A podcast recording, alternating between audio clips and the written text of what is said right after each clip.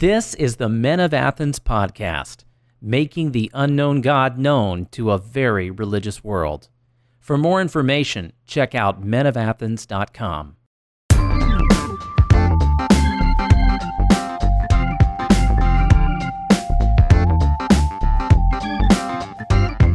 Welcome, one and all, to the Men of Athens podcast. I'm Thomas Lawson. I am Dave Barry, He really is Dave Barry. I can attest to that. I'm, usually. yes, we are uh, standing here. Not many people probably know that we stand for this podcast. hmm Yes, we are people who stand Just- for what we say. Caring for our hip flexors. Now, you've got a uh, standing desk here in your office, which I really like. I'm envious of. Thank you. You're welcome. There might be some uh, um, breaking of a commandment going on over your desk, but you know, Hey, it's been a while since we've uh, had a podcast. It is. It's. It, it has been a while. It's. It's. It's taken a while. So the last time, no. See, there was a time before last. We were planning on getting together, doing an episode. And how's your back, by the way? You threw out your back. That's why we weren't able to do it. I did injure it. You backed out. do you know I've been waiting two weeks to use that? You backed out of doing the Oh, podcast. that's a good. That's a dad joke. yeah, that is a dad joke. That's so, good. but I see you standing. Yep, it did hurt my back trying to make myself healthy, Okay.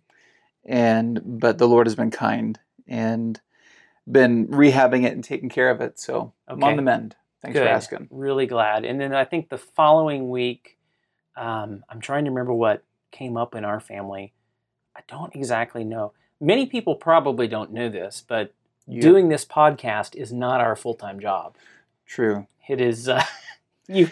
You've got a full time job. You've got five kids. Have you? Has your wife had a baby this week? Or anything? Mm-hmm. Probably, Okay. probably. All right. So you got five kids. Yeah.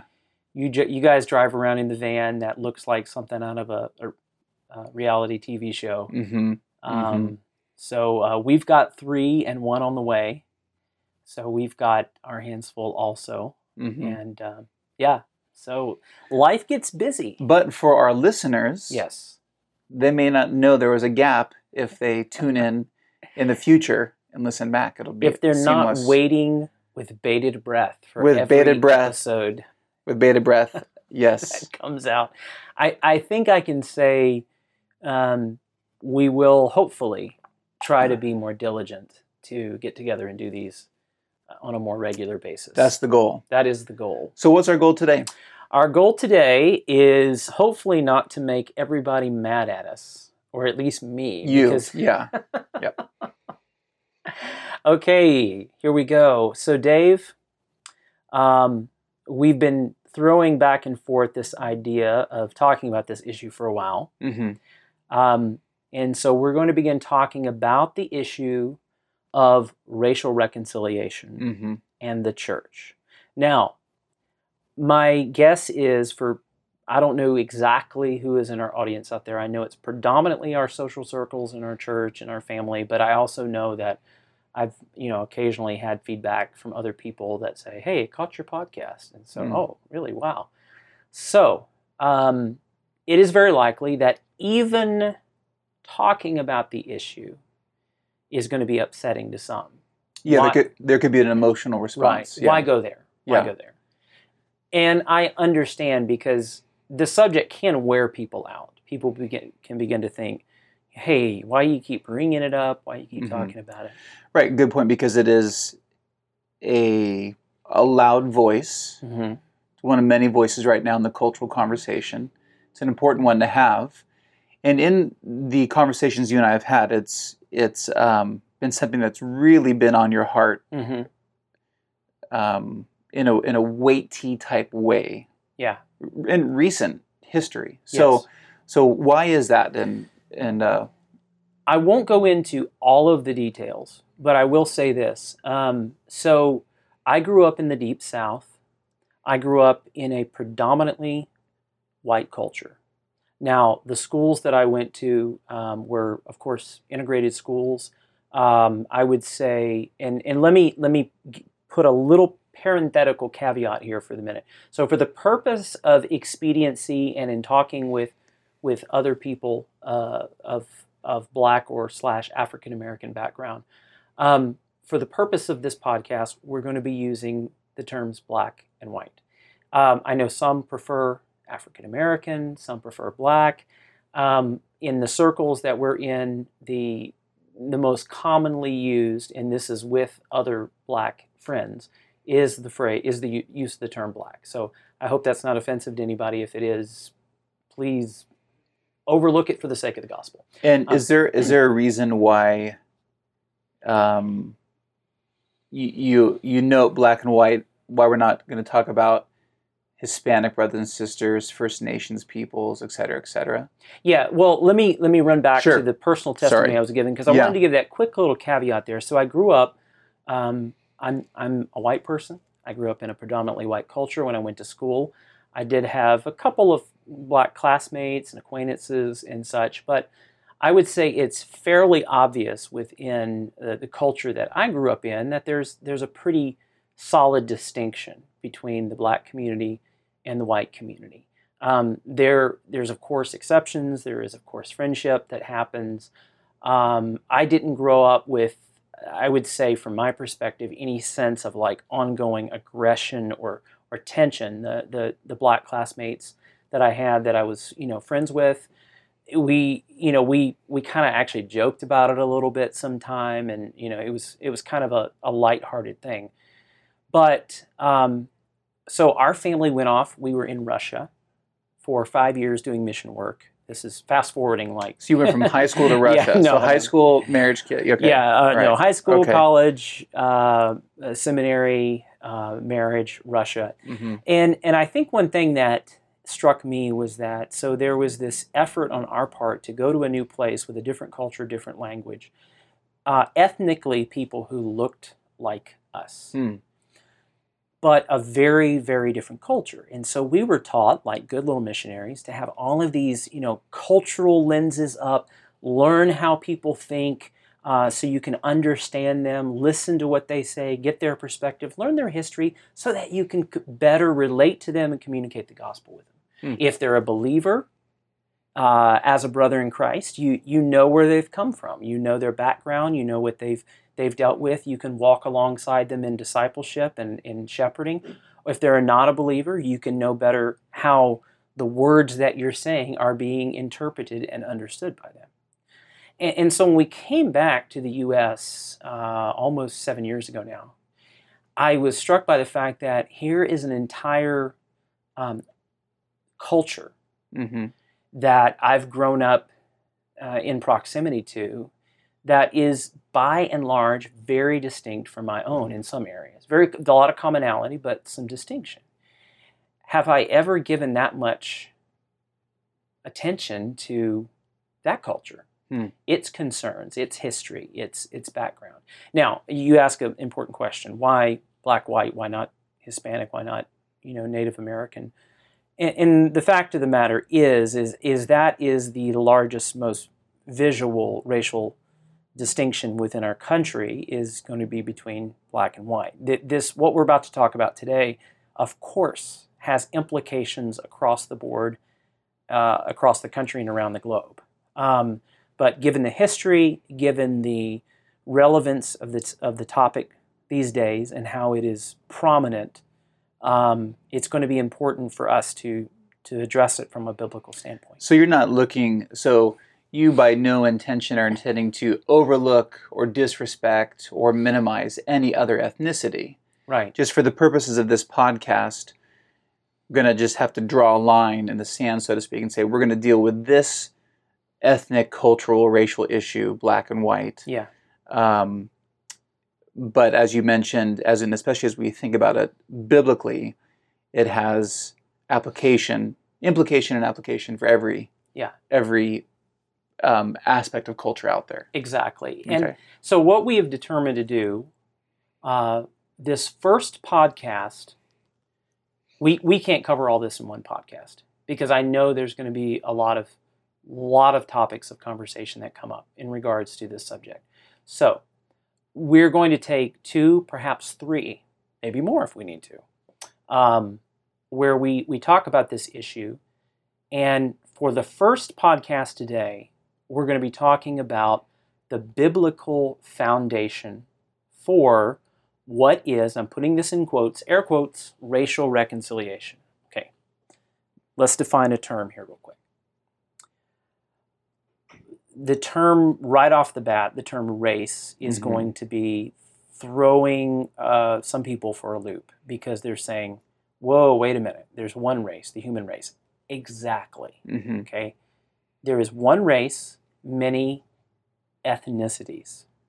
And anytime you're reading most English translations, whenever you come across nations or peoples, um, That word, yeah. that word in Mhm. English, it's it's referring to other ethne, eth- yeah, you know, ethne. ethne, Mhm. other ethnicities. Mhm. So yes, there's one race, the human race, multiple ethnicities Mhm. all of us are created in the image and likeness of God. Mhm. Which is a very helpful. Right. I- it's actually not obvious because of the way that term is used out there in the digital ether of media and whatnot. Mhm. The the notion of race really draws such a strong dividing line. So I think that's a helpful thing to point out. Wait a second, biblically speaking, there's only one race, Correct. human. Yeah. Yeah. But the term racism has become so ubiquitous Mm. that it's almost impossible to avoid it when talking about this conversation. So in, when we, if we're using the phrase racial reconciliation, it, it's simply because that's what people are talking about right now, and it's easier to say than ethnocultural re- reconciliation. Reunification. Reunification. Yeah, right. Okay, so uh, and even the use of the term reconciliation, I've heard, I, I've had conversations with people saying that is saying that there's actually enmity there that must be overcome. That's actually debatable. Some people would say yes, there is. Others would say no. If you're in Christ, no, there's no enmity to overcome. But um, when we're talking about reconciliation, we're not going to actually get into this today. But that Mhm. that is dealing with a whole broad spectrum of issues that deal everything with with showing hospitality to people of other cultures, uh, understanding them, loving them, um, rejoicing with those who rejoice, weeping with those who weep. We're going to get into the, the implications of the second great commandment, hmm and that's going to be in a following episode here. hmm Uh, anywhere along the way that anybody has questions they're listening to, obviously, if you go to church with us or you know us personally, feel free to reach out personally and, and talk about this with us. If you're if you're not, you can. Uh, if you're not in our church or uh, live next door, you can email us at questions at menofathens.com and we'll be happy to address those. Can they tweet you? They can tweet me Well, at technically tweet us, but really, let's be honest, tweet you. Yeah. Um, we're on Twitter at the MOA Podcast. The MOA Podcast. And we'd be happy to interact with you on the, the Twitter sphere. And you're coming at this as a all-knowing expert. Exactly. Because, you know, what better expert could you find on this than a White guy. 41 year old middle Yeah, middle aged white guy? yeah. So- You are middle aged. Yeah. no, okay, so joking aside. yeah, I mean, joking aside. The point, my point of saying that sarcastically was just to recognize that, as you said at the beginning, this is this this can be there's there seems to be more confusion Mhm. and emotional freight and even exhaustion in, in different areas of the conversation. So, depending upon your exposure, maybe the notions of race Mhm. issues only come up when um, uh, some tragedy happens and it's plastered all over the news. So, wherever someone is falls in this category, we're just we're wanting to think biblically and apply Christ's gospel to this to help the church that we serve, and then anybody else who listens to us to think better and and Yes. and and love their neighbor better biblically when it comes to the issue of this cultural tension that exists. So let's take a moment here. I'm going to start by prefacing this with a distinction here a biblical truth and a political issue, or a moral truth and a political issue. Now, what happens a lot of times. So, so uh, let me give you some concrete examples here. There are purely, in my opinion, and in my belief, and I say opinion, I guess that is the same thing. In my belief, there are some issues out there that are purely moral. There's many of them. This Bible's filled with them. Then there's issues that are purely political. And then there are moral issues that get politicized, and there's political issues that get moralized. And oftentimes in the political sphere, you have a mixture going on with some political issues being more in line with biblical truth and others holding their appropriate place as a political issue and others holding an inappropriate place of a political issue that's been moralized. Okay, concrete examples here Hmm. because that's a whole lot of stuff. That's good. That's important. It is. So, abortion is a moral issue. Mm-hmm. The sanctity of life in the womb, I am unapologetically pro life Mm-hmm. and believe that abortion is murder. It is killing, taking a human life. Mm-hmm. It is an issue that has been politicized. It is an inherently moral issue that has been politicized. So if a pastor or Bible teacher or Sunday school teacher, youth director, whatever the case may be, makes statements in regards to abortion from the pulpit, they are speaking on an inherently biblical moral issue. It gets wrapped up in the Republican Democrat debate, it gets wrapped up in the Planned Parenthood debate, and, and all of those things, they're not necessarily bad. I'm just saying at its at its core, it is a moral issue that has become politicized. So, on that note, do you think then a danger of a hearer, say listening to a sermon, Yes. and, and so the notion of sanctity of life comes up, that a hearer could think, oh, the pastor's getting political now. They've moved from being biblical to political, or in this case, we're talking about race. Oh, they're getting political. Yes, And that would be a misinterpretation right. because they're preaching the word. Yes. So Okay. yeah, exactly. That is. A, I think that's a very real uh, threat that could be underlying this conversation. That we've got, we've become so wrapped up in the political discourse that the minute certain issues, certain moral issues that have become politicized come up, it's a trigger word that starts that path down to oh, you're going, you're getting political, you're getting political. And, and the same thing could be happening right now to someone listening to this, thinking they're talking about race, they're going to get into politics today. And that's not the case. So uh, let me give you a, a flip side example of, Mhm. of a, a purely political issue. Which one is inherently immoral? A 3.5% tax or a 3.55% tax? Yes. You know, hmm Okay, so you see there there are issues. Now, that doesn't mean taxes don't have implications Mhm. that could be moral, hmm that could unjustly burden uh, people. Mm-hmm. Okay, but the number 3.5 and the number 3.55 have no intrinsic moral value. hmm So it's it's intertwined. So what we're trying to do with the issue of racial reconciliation as we talk about it today is extract it from the political discourse and bring it back to the biblical. Now the thing about political discourse is sometimes it gets it right and sometimes it gets it wrong. And you could argue most of the time it gets it wrong. I don't know. depends on the issue, depends on how it's being talked about. So, right now in the political eh, discourse surrounding this debate, there's a lot of screaming, a lot of yelling. 2018. Right, 2018. hmm A lot of yelling going on, a lot of talking past each other. And that has trickled down into, I believe, even the church right now. When I'm talking about the church, I'm talking about the church universal, churches local. hmm Um, that subject is causing division. And I think the division is stemming from a lot of the political discourse and not a holding to the biblical Mm. mandates and the biblical basis for the issue of what does the Bible say about ethnic distinction? What does it say about cultural divides? What does it say about our identity as believers? You follow me?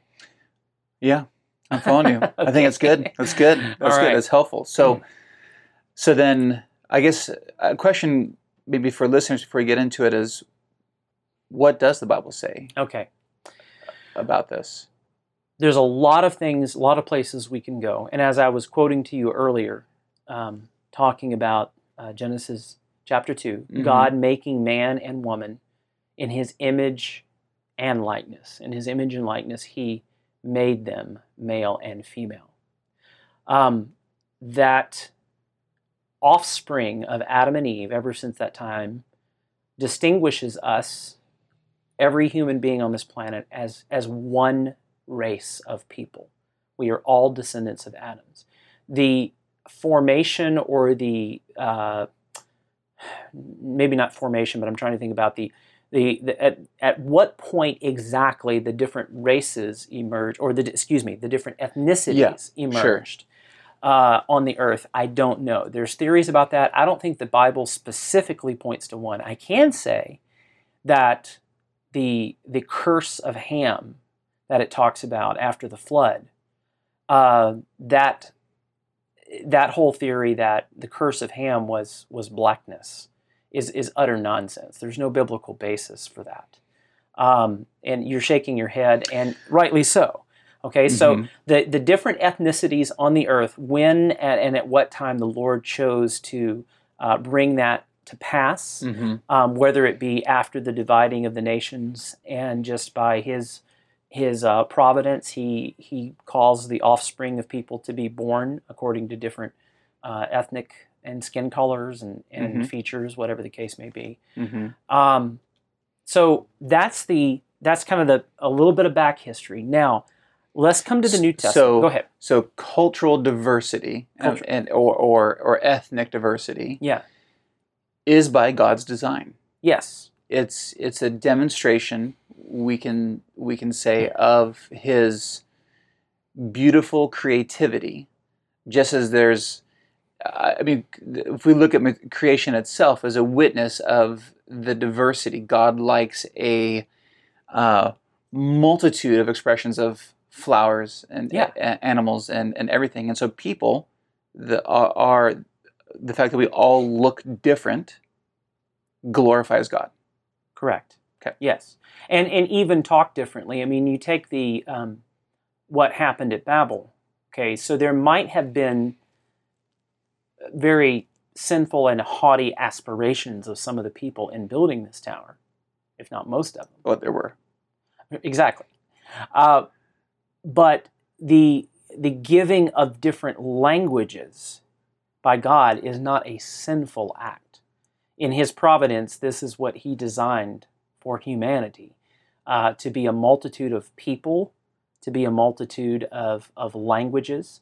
And then, in many ways, culture uh, over time becomes more defined based upon environment that people are living in. So, I mean, if you're living in a very warm environment uh, next to running bodies of water, um, you know, your culture is going to develop along the lines of fishing and and and dressing in less clothing, if any.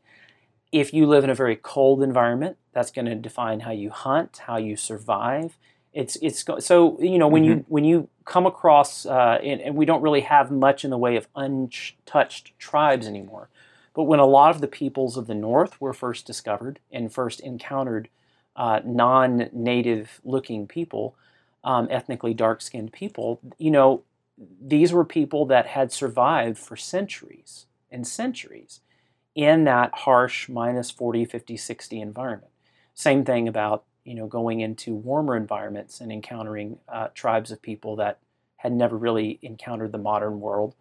Um, their cultures had evolved along those sides. And I use uh, the term evolved not in any kind of macro sense. I'm talking Mhm. about just a cultural change that Mm. happens over time. They adapted appropriately Yes. to be able to exist their environment. So, what about fast forwarding to heaven? okay. What's heaven going to look like? Well, let me let me pause for just a moment Okay. before we get to heaven.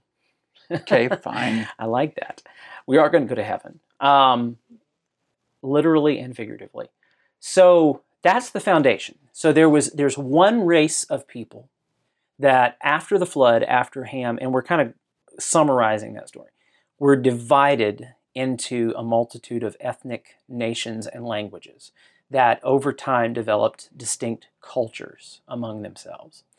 Some with horrible practices, some with, uh, for lack of a better term, morally neutral practices in, in terms of just like, you know, how they survived, and others in terms of, of actually doing things that by God's common grace, even if they didn't know who God was, did things right in, So- in that sense. So when you're talking about their cultures, you're talking Their about how- cultures. how they're ordering their lives, Yes. what what they do to Yeah. celebrate and beliefs and things like that. Well, yeah, yeah, yeah, that's what I'm talking about. Okay, I want to make sure I understand because uh, saying. there was just a few times where we where we used culture to almost as a synonym for race as or uh, ethnic. I think it can be distinct. That that's Yeah. going to get into a different subject Okay. because a person can be one ethnicity but actually have a culture that doesn't typically fit the majority of the people that share his or her ethnicity. True. Okay, so that's that's that's a whole other discussion. Now, so we fast forward to the New Testament. We're going to go to Titus chapter two. There's many places we could go, but um, it was actually not too long ago. This passage really struck me. It really jumped out at me here. Okay, so Titus chapter two, uh, beginning at verse eleven, it says, "For the grace of God has appeared, bringing salvation for all people." that is a that is referring to all the the peoples of the earth plural Mhm. for all types of people not just jew but gentile and all the the subdivisions of gentile. So titus chapter 2 verse 11 so the grace of god has appeared bringing salvation for all people training us to renounce ungodliness and worldly passions and to live self-controlled upright and godly lives in this present age waiting for our blessed hope, the appearing of the gr- glory of our great God and Savior Jesus Christ, who gave himself for us to redeem us from all lawlessness and to purify for himself a people for his own possession who are zealous for good works. So it moves from the beginning of this section of talking about the Savior appearing for all people, so that he would redeem for himself at the end of this passage a people. Yeah, I would- just Yeah, your ESV that you're reading there in the Greek is actually plural, so it makes Yeah. it clear. Yeah. All, all peoples. all peoples. Yeah. Yeah. We don't usually use that term. We Mhm. do in missiological conversations sometimes out there, but all peoples, all different types of all the nations. Um, and, and we're not using that in a geopolitical sense. The, so ethnicities, distinct languages. And and then and then when you when it says purify himself a people, Yeah. that is singular. It's singular. Mhm. yeah. I don't know my Greek too well, but I just looked it up I did you. look up that. Yeah. So, um, yeah. So there's this shift that happens in Christ, where all who are bought and redeemed by Him are part of a new nation of people that is a singular nation. Now, here's here's where the conversation I want to I want to clarify something before. I genuinely believe that the vast majority of, of our listeners and the vast majority of people that we deal with in our in our day-to-day lives in Christianity don't think what I'm about to say, but it does exist. I know it exists because I've had conversations with these people. Um, I've heard this said that well, because God divided the nations at Babel, therefore, we're all supposed to remain in our own little places and be segregated from one another. Doesn't mean we hate somebody else, it just means we are supposed to be segregated because that's what God did. But here is a reversal of Huh. that right here Mm-hmm. okay? This is an absolute clear message that any time of distinction, and we could get into the whole issue of of uh, the court of the Gentiles in the Old Testament and all that kind of stuff. We're not going to do that, but that time of distinction is no more. All the peoples may become part of a new nation. And it talks about that Ephesians chapter 2. Hang on a second. So while you're going there, Yeah. let me just take us back for a second. Um, that is a most bizarre belief if someone thinks that that because we're in different nations we have to be and, and here's uh, genesis 12 the first promise of the Gospels in genesis 3.15 and Mhm. adam last adam and adam jr is going to come and he's going to right all the wrongs of, of our father adam so part of the promise that genesis 3.15 gospel promise passes to and then through abram abraham and it says of him in the Abrahamic blessing in 12:3 of Genesis, it says, I will bless those who bless you, and him who dishonors you I will curse, and in you all the families Yeah. of the earth shall be blessed. So in other words, from the beginning through scripture to where you're taking us now, God's gospel plan all along has been to redeem Yes. people. Yes. Um, in fact, Uh, in fact, a brief in fact, see that sly look in your eyes. well, in Acts chapter 2, when the apostles are all speaking in a language that all the ethne who have gathered around Mhm. here, Mhm. Acts chapter 2 is a reversal of Babel Yes. in bringing the people back under one language. So the storyline that draws through Scripture, the narrative arc, is that God is is while happy with families, He's going to bring us all under the one family, His His patria, His His fatherhood. Yes. So Ephesians two. Well, Ephesians 2, you know, this issue of, uh, of an ethnic slash racial divide, cultural divide, was coming up in the early church, and Paul was addressing that uh, specifically in regards to the issue of, of, of circumcision and all of those things. So, Ephesians chapter 2, excuse me.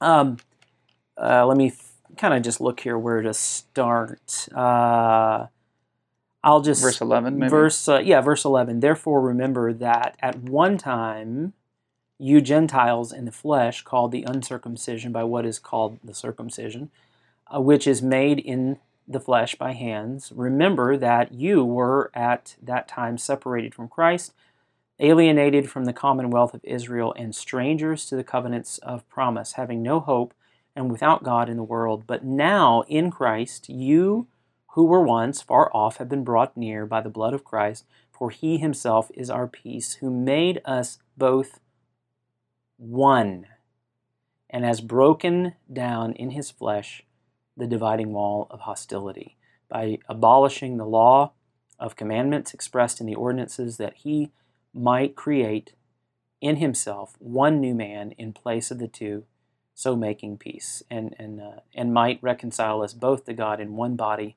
through the cross thereby killing the hostility. We could go on. There's a, a trillion things we could say about that right there but that again emphasizing that point that in Christ there is one new people that has been created. And you can't underscore that enough because if you go back and you just read it quickly, or, or read it again slowly for that matter, it almost seems as if, uh, well, New Testament, from the Jewish perspective, there were two peoples on the earth Jews and Gentiles, Mhm. everybody else.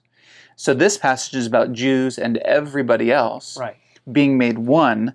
But then what's astonishing is what you read in verse 15. We weren't just made one, but in the gospel, because of Christ, we've been made one new man. Mm. So, so you think elsewhere in Corinthians about being a new creation in Christ. What Jesus has done is something different from the passage of like the Abrahamic covenant to the Mosaic covenant to the Davidic covenant. The new covenant in Jesus is the dawning of the new age. So we're actually a new creation, Yeah. um, that one new man. Yeah.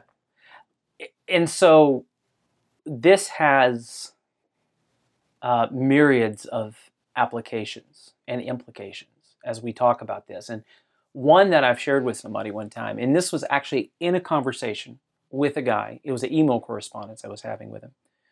Um, and he, interestingly enough, he was Hispanic. Uh, he's he's full-blooded, ethnically Hispanic, culturally Hispanic, and he had bought into the idea along the way that God divided the nations, therefore we're to be divided. And so I hit him up with this. I hit him up with the passage, you know, from uh, uh, Titus chapter two. I hit him up with uh, Pentecost there in Acts, and uh, never heard from him again. I, don't know if he's had a change of heart. I don't know. I don't, you know, really. But he was very, very adamant. So uh, it's interesting um, as we as we're having this conversation to to think of the implications with this. Uh, one of the things I told him as an implication, I say I, as an ethnically white Christian, have more in common with an ethnically black brother in Christ than I do with any other white non Christian in this world. And they may like so your white neighbor can like the same sports, same food, Yes. same same same same, more on a piece of paper, same, but because of what we share in the gospel of Jesus Christ Yes, I- is is yeah. is infinitely more right. similar than Yeah. your neighbor. I, I, yeah. I mean, you, you, you take a brother from um, uh, one of my roommates in seminary was from Tanzania. Okay, um, uh, black, ethnically black-skinned person, very different culture from my own. He was a brother in Christ. I have more in common with him than my neighbor right now. Um, you know, down the street, who is not a Christian, vehemently not a Christian. And then that shows you something in the gospel where had you guys not been believers in Christ and just roommates, Yeah. you would have next to nothing in college in common other than being at the same school. Right. Maybe the same interests. Yeah, and, and that has a huge implica- implication, and, and we're going to get into a lot of this. I feel like in our in our next episode in a week here. Hopefully, we're going to do it in a week, unless you back out again. I see what you did there. I See what I did there. Um, but implications of this, as so, th- this is where this discussion on quote unquote racial reconciliation is now going to. This this has to be our starting point. That we are one family in Christ. Do you have anything from the book of Revelation that can prove that to me also? Yes, Okay. I do. Because you really I want to want go you to, to read that verse. you verse. really want to go to heaven, don't Yeah, you? yeah, yeah. Okay, uh, and let so let me explain. We are one family, but we are not an homogenous goo. Uh, Okay. Can goo be homogenized? Anyways, just continue. To- Yeah. So what I mean by that is, um, there's a number of other places we could look to talk about this, but I think one of the clearest examples that even as one family does not take away the the beauty of distinction. Okay? Now, I've heard people say, I'm colorblind, I don't see color.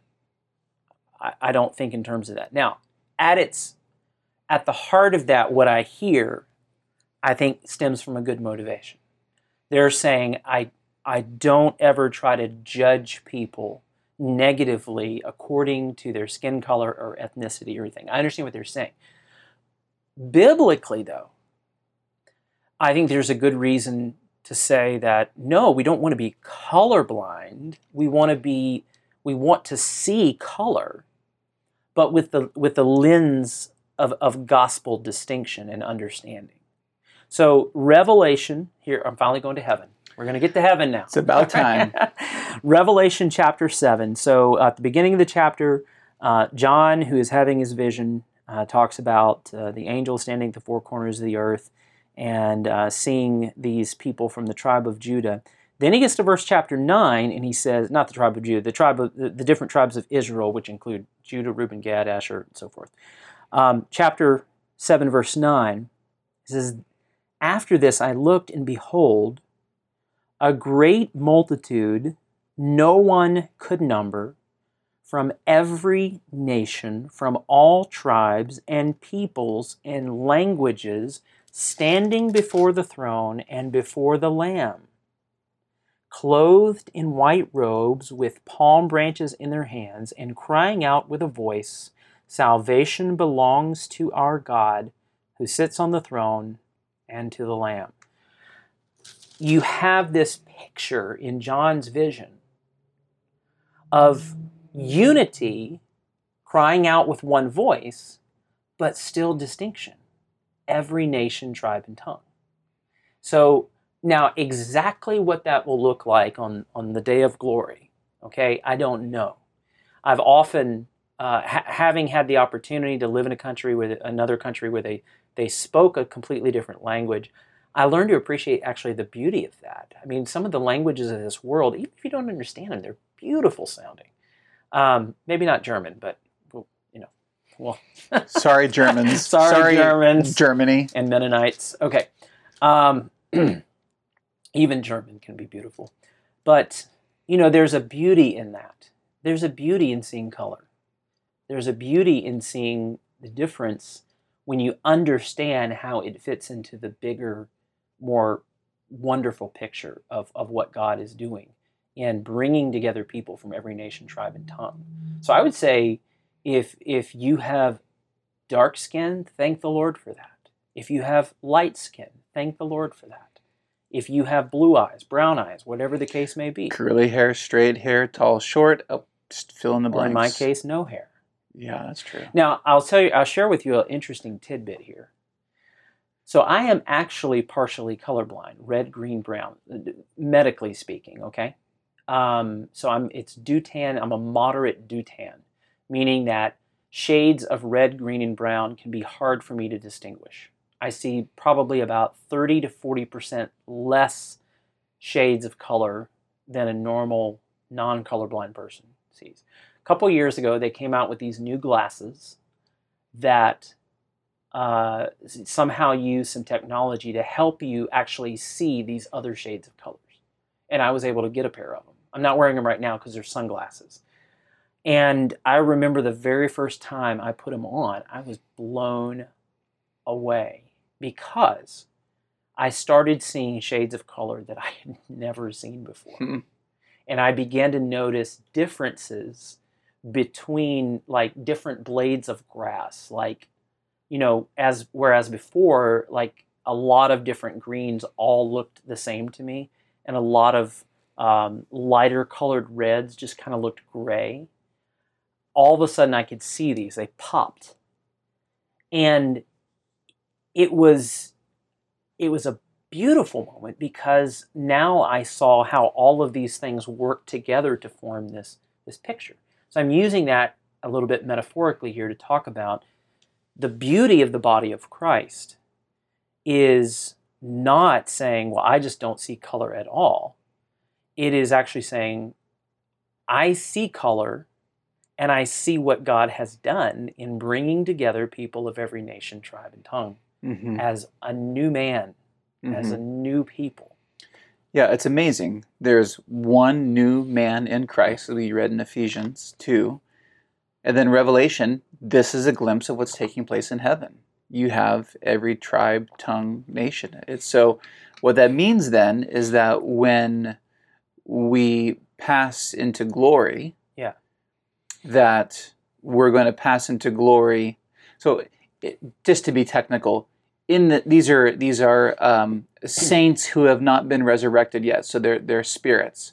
So even in their spirit, they're still identified Yeah. as a different ethnicity, which then strongly implies that at the resurrection, meaning that the spirit is reunited with the body, the body is still going to retain a ethnic diversity, and that that glorifies God, and we will take such great joy in that. Um, in Yes. 15 billion years from now. So there there is both unity and diversity. So here's let me give my personal example. Yeah. Personal example is this: my stepmom is a strong, beautiful black woman, and my half brother and two half sisters uh, are born to my stepmom and dad. So they are ethnically mixed, and but we are one family. Mhm. We're under one name and we're one family. but you look at us, we look quite different. Yeah. And uh, but it's a it's a beautiful thing. Yeah, that that's a I say I didn't know I didn't know that about you. So you're dropping a I'm full of surprises. an info bomb here on me. That's great. Um, it's yeah, and- interesting on my dad's side of the family. I have more black family and relatives than white relatives. so I'm a minority in my own family. so family reunions must be really fun. Yeah. Mhm. and and you see that's it's a beautiful thing so I, I think a lot of the political discourse that's going on right now in our country and our Wait, world I thought you were being political this entire time. oh yeah This wasn't course. okay. All right. no um, immediately can begin to raise flags with people to think well you know you, you start throwing out these terms like white guilt like cultural marxist like you know uh, racist bigot you know all these things. I'm i'm in this episode and we're, we're kind of wrapping it up here what we're trying to do is let's let's extract it from that. Let's go to scripture. What does scripture say? Okay? What is the bible teaching us? And this is what it's teaching us. There is unity there is diversity so in one sense we are one new people in christ and in the same sense we don't lose our ethnic or cultural distinction necessarily now, every culture, when brought under the, the red hot, the white hot light of, of, of God's word, uh, should have change that happens. There's some things within culture that, that are good practices that should be carried on, but there's others too that, that do change. I think of, go ahead. Well, uh, just, just to distinguish, so you, we're you're kind of interchanging ethnicities and cultures here. So, so yeah, God's word can inform any and all, and ought to inform all cultures. Mm-hmm.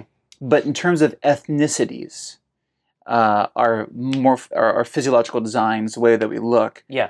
what we've seen in Scripture is that no ethnicity is inferior or superior to another. Absolutely. Let let me clarify again. Yeah. I I actually don't I use ethnic cultural together not to confuse the terms with one another, but because they so commonly coincide. Com- not all the time though. And so I'll give you an example. Let me give you an example. And this has to be from personal context. You mean like ethnic food? right? Drive down to the food carts around her, and then you have there's the Mexican food, there's the Ethiopian food, there is the chicken waffle grossness white people food. Oh, It's- uh-uh, it's gross. It's not uh-uh. good. Chicken. Oh, it is. It's, so it's not good. Chicken no. and waffles. Chicken Sunday, chicken Sunday. oh, They call it chicken Sunday. It's disgusting. Oh, Yeah. Chicken and waffles is fantastic. That's a true. That's a, that's an accurate statement. Okay, I had some in the south. all right. Sorry. Um, so you know, ethnic culture they so often coincide. So the personal example was when our family lived in Russia. We actually had uh, a very uh, prominent ministry among the indigenous peoples of Siberia, just like we have Native Americans here, ethnic um, uh, First Nations people, Canada, uh, indigenous Alaska. So um, in Siberia, the same thing. So you had one predominant people group called the Sakha. They are uh, ethnically more dark skinned. They speak a very distinct language. They have a very distinct history. But you also have half of this million people that live in this region are ethnically Slavic Russian. So they're white skinned, distinct culture, cultural background. In the big cities, there's a lot of mixing because it's divided 50 50, roughly speaking.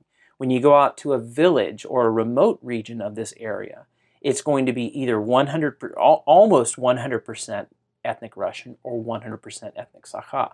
So I'm giving you that background to say when you come into the city, most of the time, an ethnically Sakha person will speak Sakha as their first language, will have those cultural uh, distinctions, and uh, a Russian person, an ethnically Slavic Russian person, will speak Russian and have those cultural distinctions. But you have exceptions. If you have, say, uh, for instance, a person who is maybe, say, their ethnicity was the Sakha, but they grew up going to all Russian school, maybe they had Russian friends, you might find a person that culturally is different from what the vast majority of people have, you know, he shares an ethnicity with. Okay, and that could be applied to even our situation today. Um, you do have distinct uh, cultural differences a lot of times between the black community, the white community, even among regions in the country. I mean, you bring a diehard Southerner like myself up to the Northwest, there was some adjustment that had to take place when I got up here. hey, we we moved a thousand miles north to come up here from the central coast of California, yeah, and and there was a significant cultural change from the Pacific coast and the Pacific Northwest. yes. Very significant. I, I guarantee you, if I if we if you and I took a trip down to Southeast Louisiana and uh, went to a crawfish boil, you'd have a you'd have a hootin' time. I, I would have a hoot. yeah. So I mean, so that that's showing you there's uh, the these things are are are oftentimes so so culture and ethnicity oftentimes coincide, Yeah, but they are two distinct things. yeah. So I just wanted to clarify because um, ethnicity is not wrong No. because it's a gift of God. It's our cultures in all their diversity, depend, I mean, just whatever, that some parts of it. So, for example, right now in the Pacific Northwest, uh, our country in general, but uh, uh, uh, justice, social justice hmm is a big deal. That's a good thing. God cares about justice. Yeah. Rightly defined. And so so that would be an intersection of hey, culture and what the Bible says intersect on the justice point, but in terms of like marriage, gender and family, Right. they're opposites. Exactly. Yeah. So just just that distinction so it wasn't Yeah. confused. Yeah. And and you look at every you know cult, cultural anthropologists, and I'm talking about specifically Christian ones that have gone in and, and done assessments of cultures, and in order to better understand them, communicate with them, love them, communicate the gospel to them, um, they find those things uh, oftentimes as as valuable because they can begin to draw points of connection Mm. and draw distinction. Okay, Mhm. so if you go into a culture where uh, one of the practices is to, um, you know, if your baby begins to develop teeth on the wrong part of the mouth first, that you say it's a curse from the spirits and you throw the baby in the river. That's a cultural practice that is Satanic. satanic. Yeah. Okay. But if if your culture has this practice of um, providing, you know, food for your neighbor whenever he's sick, well, you know, that may not have a biblical motivation behind it, but by the grace of God, in His good providence, that's a good thing, and Mhm. you would want to encourage that and Mhm. you don't want to see that changed or style of dress or language or you know uh, those types of distinctions they're they're good distinctions Thanks for using that horrible illustration, by the way. i'm sorry to uh, upset no it's a real thing it's called mingi uh, there's tribes that have uh, that still practice that even today in, in some remote places Man. so um, yeah anyway so dave um, let's wrap it up here today so I, I hopefully So your goal in all of this was to help us just get on the bandwagon of politics. That's what the goal. that's what the goal was today. You keep cutting that joke. Um, no, the goal of this was actually to extract the conversation Ah, from the political. Okay, Let, let's recenter on the Bible, uh, and I believe the Bible clearly teaches one people in Christ with a diversity of ethnicities, languages, cultures, and uh, and giftings, and it, and that all goes together. So now we're going to save this for our next episode. With that in mind, there's an implication on how we relate to one another within the body of Christ. And I believe how we approach others that are not in the body of Christ, but we want them to become part of the body of Christ. Hmm. The second great commandment love your neighbor as Mhm. yourself. Because how we relate to one another, black Christians, white Christians, Hispanic, Native American, Asian, Asian, whatever the everyone. everyone, how we relate to one another should also be reflected in how we are making disciples of all nations. Mhm. And, and so that means even as we approach unbelievers, our neighbors, um, there's a strong implication that that same disposition of understanding, loving, should be extended to them as we extend that hand of the gospel and say, We want you to become part of this family of Christ and believe in Him. Become one with our family. Um, so we're not going there today because we're out of time.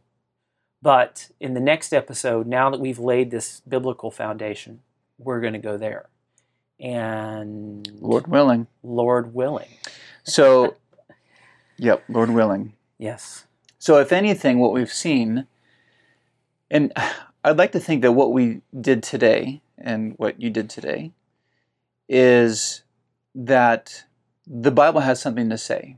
Yes. And uh, a general admonition to all of our hearers is that our knee jerk reaction should be what does the Bible say about this? Mhm. Fill, fill in the blank.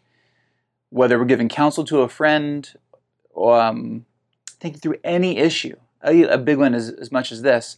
God has something to say about it. He, he'll give us the wisdom.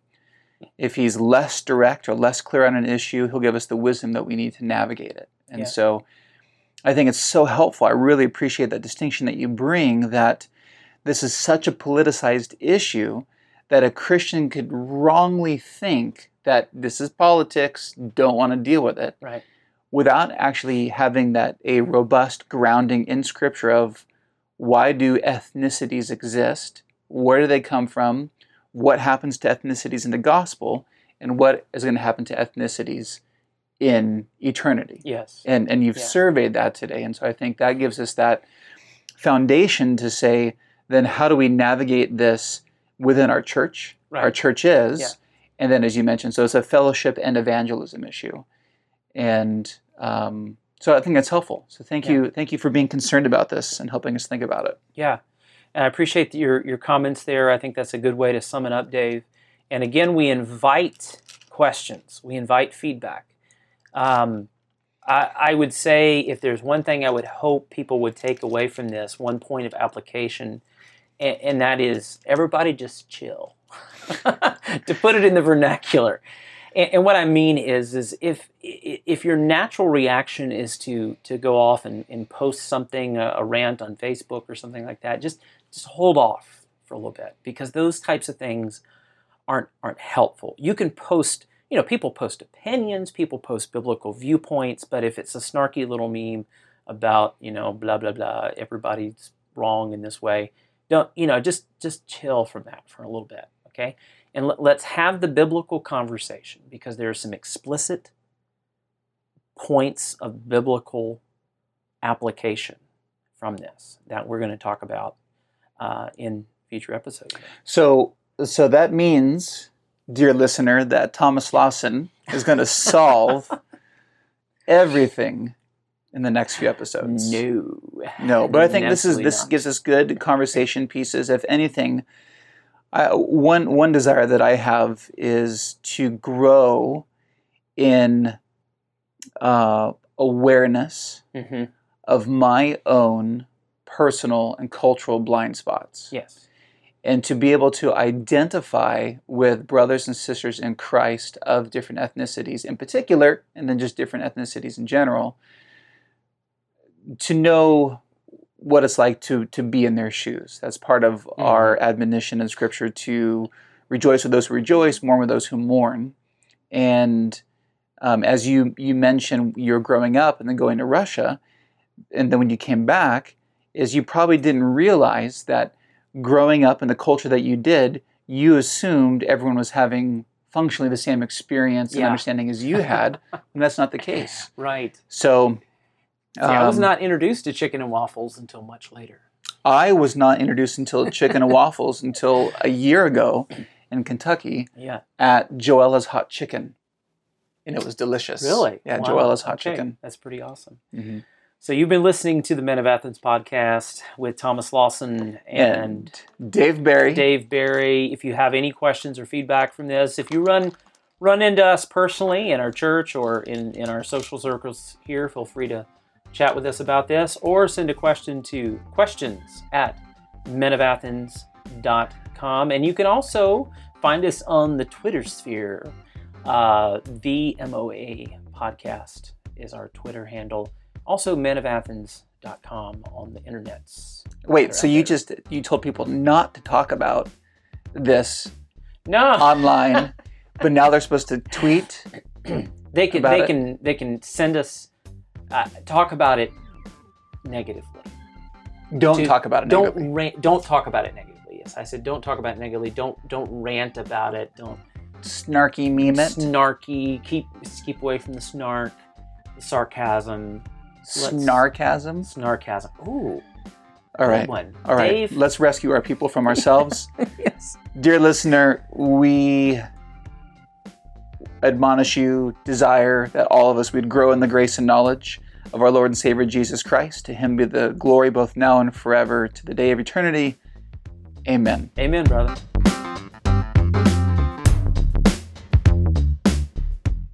You've been listening to the Men of Athens podcast. If you have a question or comment that you would like us to address on a future episode, email us at questions at menofathens.com.